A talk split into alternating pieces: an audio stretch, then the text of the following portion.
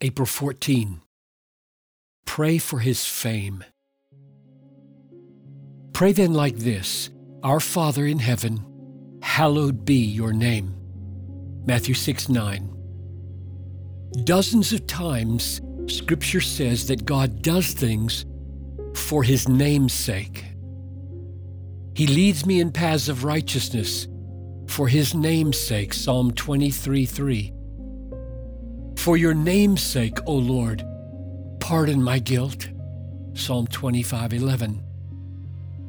He saved them for his name's sake. Psalm 106 8. For my name's sake, I defer my anger. Isaiah 48 9. Your sins are forgiven for his name's sake. 1 John 2:12. If you ask what is really moving the heart of God in all those statements, and many like them, the answer is that God delights in having his name known and honored. The first and most important prayer that can be prayed is, Hallowed be your name. I used to think this is an acclamation like, Hallelujah, the Lord's name is hallowed. But it's not an acclamation, it's a petition. Actually, a kind of imperative or command. Lord, let it be, cause it to be. May your name be hallowed.